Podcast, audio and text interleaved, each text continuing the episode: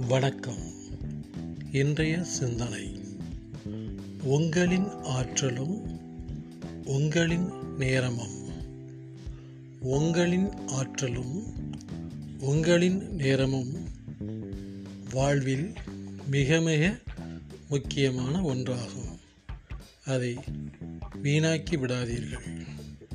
அதை வீணாக்கி விடாதீர்கள். நன்றி. வணக்கம். உங்கள் மோகனசுந்தரம் திருநெல்வேலி.